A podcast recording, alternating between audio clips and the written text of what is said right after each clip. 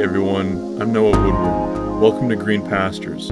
In this podcast, we dig into God's Word to experience God and find the amazing truth He has placed in His Word. Last week, we wrapped up our discussions on the fruits of the Spirit, and this week we're starting a new series on the spiritual gifts that we find in 1 Corinthians 12, Romans 12, and Ephesians 4. I'm really excited to share about this topic, and so I hope you enjoy this series. Stay tuned for part 1. Hey guys, so today we're starting a new series of discussions about spiritual gifts that we find in 1 Corinthians 12, Romans 12, and Ephesians 4. And for this series, I'm breaking it up into 3 to 4 episodes, and just, it's kind of flexible, seeing how long it's going to take for me to, how many episodes it's going to take for me to get all of it in 20-minute episodes, and so we'll see how that goes. And we'll also continue to post these episodes every Saturday at 8 a.m. As I have.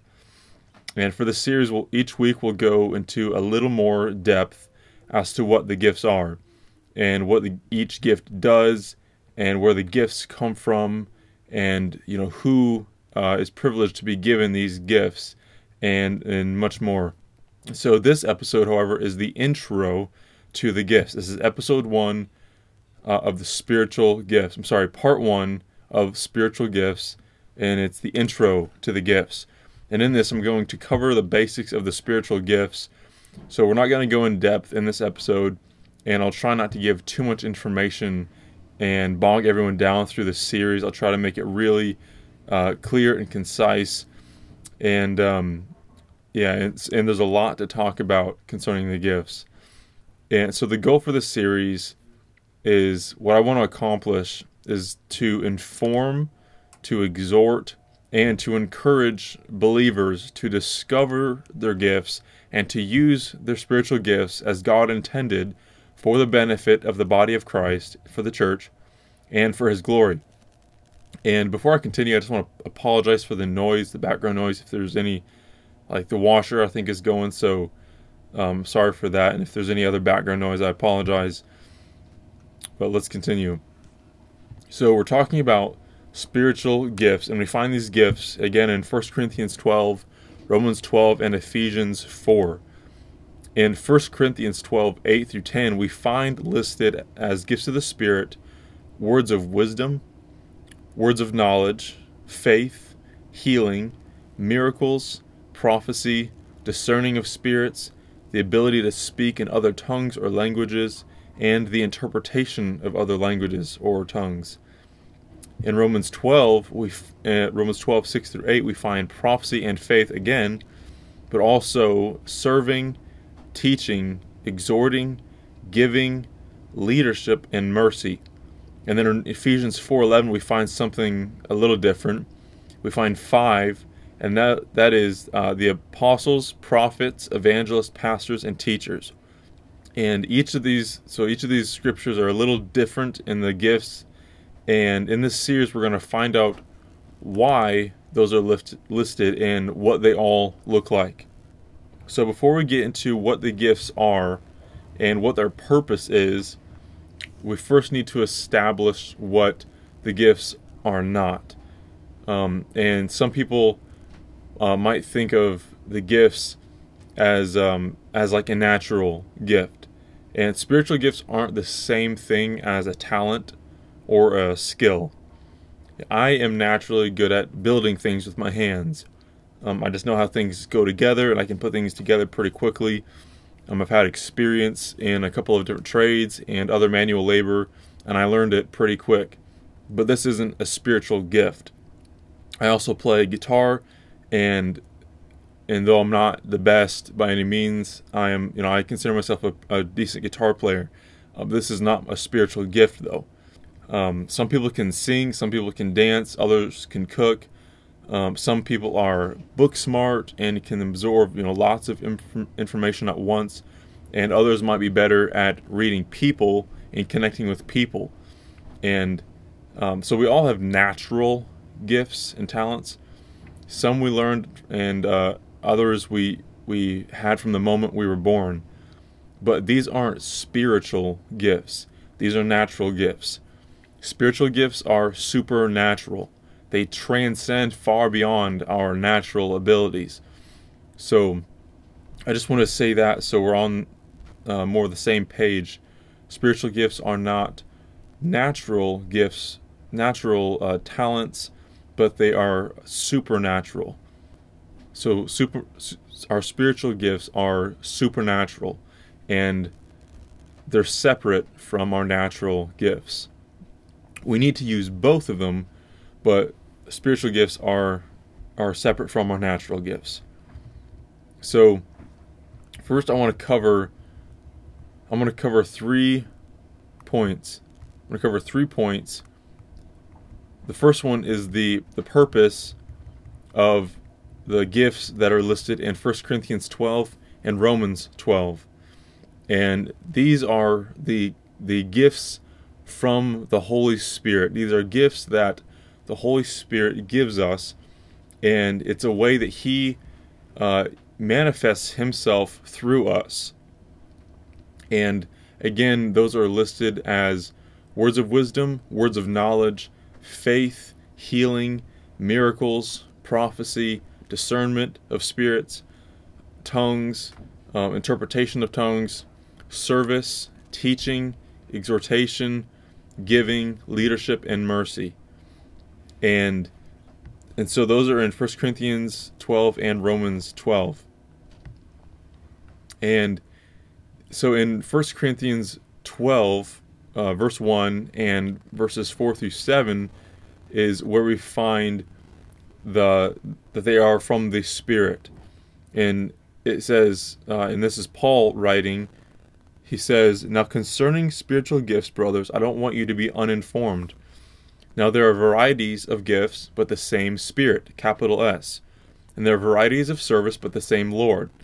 And there are varieties of activities, but it's the same God who empowers them all and everyone." And then this is the important part. This is where we know that it's from the Spirit. He says, "To each is given," and to each is, to each person, to each is given, or to each believer, to each is given the manifestation of the Spirit, capital S, Spirit, for the common good. And the common good, he's talking about the common good of the church. And that can be locally, specifically whatever church you are a part of, whatever fellowship that you're connecting with, your gifts should be used for the good of that church. And let me get into the Greek for a little bit. The word that Paul uses for common good in the Greek is "symphero," and it's actually a combination of two words that are "with" and "carry," and together the words actually mean to bear or bring together. So what this verse is saying is that these gifts are given to each person to help bear the load of the church. Each person has a set of tools in their tool pouch to be used for the benefit in the building up of the church. And if you didn't know, the church has work to do. The church has a responsibility, has a command from God, and these gifts are here to help us get it done. And so that's the 1 Corinthians 12 gifts and the Romans 12 gifts. And then I want to get into the gifts in Ephesians 4, and these are a little different. There's only 5 listed, but these actually have a different purpose than those in 1 Corinthians 12, and they look a little different. So again, these are in Ephesians 4 and verses 11 through 16, and he says, "And He gave the apostles," and when he says he's talking about Jesus. So Jesus actually gave these gifts to us. The 1 Corinthians 12 and Romans 12 gifts were given by the Holy Spirit, but Jesus actually gives these 5 gifts for the church. And so the scripture says And he gave the apostles, the prophets, the evangelists, the shepherds, and teachers. And the shepherds just means pastors. That's what pastor means, shepherd. And teachers, to equip the saints for the work of ministry, for building up the body of Christ, until we all attain to the unity of the faith and of the knowledge of the Son of God, to mature manhood, to the measure of the stature of the fullness of Christ, so that we may no longer be children, tossed to and fro and carried to and fro by the waves and carried about by every wind of doctrine, by human cunning, by craftiness and deceitful schemes. Rather, speaking the truth in love, we are to grow up in every way into Him who is the head, into Christ. From Him the whole body, joined and held together by every joint with which it is equipped, when each part is working properly, makes the body grow so that it builds itself up in love. And so, that's kind of wordy, and I encourage you to read that. Even if you don't want to read it while you're listening to this, you can do that, but I encourage you to read it. So you can actually see it for yourself and read it and kind of get a better picture. I know it's wordy, so, but let me try to break it down for you. So he lists apostles, prophets, evangelists, shepherds, and teachers. And again, shepherds just mean pastors, so pastors and teachers. And so the apostles, prophets, evangelists, pastors, and teachers are given, he says, so that the church will mature and will be an exact replica of Christ on the earth. He says that they're given so that we may all attain to the unity of the faith. So there's no more of that division that we see in the church. And of the knowledge of the Son of God. So we're all on the same page concerning who Jesus is. And also, so we attain to mature manhood, to the measure of the stature of the fullness of Christ. So he's talking about us growing up spiritually as the church, being built up and becoming stronger, because Christ isn't coming back. Excuse me for that. My phone. Christ isn't coming back for a immature bride. The Bible talks about the church as the bride of Christ, as well as the body of Christ and many other things. But Jesus is coming back for a mature bride, a mature church. And these gifts are given to help the church grow up and mature and become like Christ. And also it says, so that we no longer be children, tossed to and fro by the waves and carried about by every wind of doctrine. It's saying, when we're children, we believe a lot of things. We believe what people say. But as we grow up, we learn how to discern between truth and error, between the lies and the truth, and how to not be tricked. And that's what he's saying. And he also says, by speaking the truth in love, we are to grow up in every way. So there's many different ways that the church needs to grow up. And these 5 specific gifts are designed for the church to help it grow. And so These apostles, prophets, evangelists, pastors, and teachers are here to make the body complete, to make the body of Christ complete so that ministry can be done, so that the body will be built up, so that we can encourage each other, we'll be on the right track, we'll be growing up, and they help free the parts of the body that are unhealthy, and so that each member of the body can do its part and carry the load of the body, the church. So that's what the purpose of those are. And I don't have time to run in through the details of all of these gifts and what they look like and all of that, but I'll share that in the next one. But let me give you one last point and I'll end. The last thing I want to say is that that if you look in Ephesians 4, it says that we are to grow up in every way into Him, talking about Jesus, who is the head, into Christ. So when it comes to to spiritual gifts and to the body of Christ, to the members of the body of Christ, each person is a member. And we all make up the body of Christ, just like a physical body has many, many parts. And we all make up the body. Not one part is out of the body, and not one part makes up the body, but the body is made of many different parts, and each part put together makes up the body. So, but every part is all dictated and controlled by the mind, and the mind is in the head, and Christ is the head of the body. So he dictates where the church goes, what the church does. He is the leader. So it isn't a man that leads and guides the church. Yes, we have pastors and we have and leaders and deacons and things, but I'm talking about as far as the global church is concerned, the church worldwide, the church with a capital C.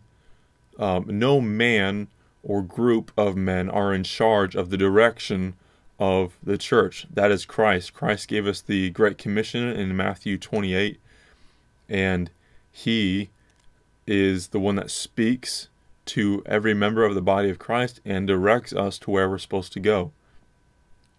So, you know, not one person, not even the Pope, is in charge of the body of Christ and the direction of the body of Christ. We're all directed and led and guided by the head, who is Christ. So, yeah, that's how it works. And again, the gifts are tools that build up the body of Christ to make each part healthy and strong, and they enable the church to thrive and be impactful in the world. They are crucial for the church to accomplish its purpose. When I think of the church and the members of the church, I think of like a beautiful painting, a beautiful piece of artwork, or like a beautiful mosaic, or you know, just some piece of art that is so detailed and intricate and has many moving parts. And you know, one part alone doesn't look that spectacular. It doesn't look that good alone. It might have one shade of color, and, you know, it's kind of plain. It might be a gray or just a regular, like, baby blue or whatever. But when the artist starts putting all the pieces in the exact spots that he wants them to be, you realize the big picture. And then it makes it complete, and it makes it awesome. And that's how I think of the body of Christ. It's just, you know, we're his artwork, and it is, it's just amazing how God works and what God is doing through the church. And so that is part one of the spiritual gifts. This is the intro to the gifts. And next week, part two is the functions of the gifts. And so I'm going to get into a little more detail as to what the gifts look like and what their functions are. And so I hope you enjoyed this. If you enjoyed it and you got something from it, feel free to share it with a friend, a family member, or a friend. And yeah, join me next week as we get to part two, the functions of the gifts. Thanks for listening.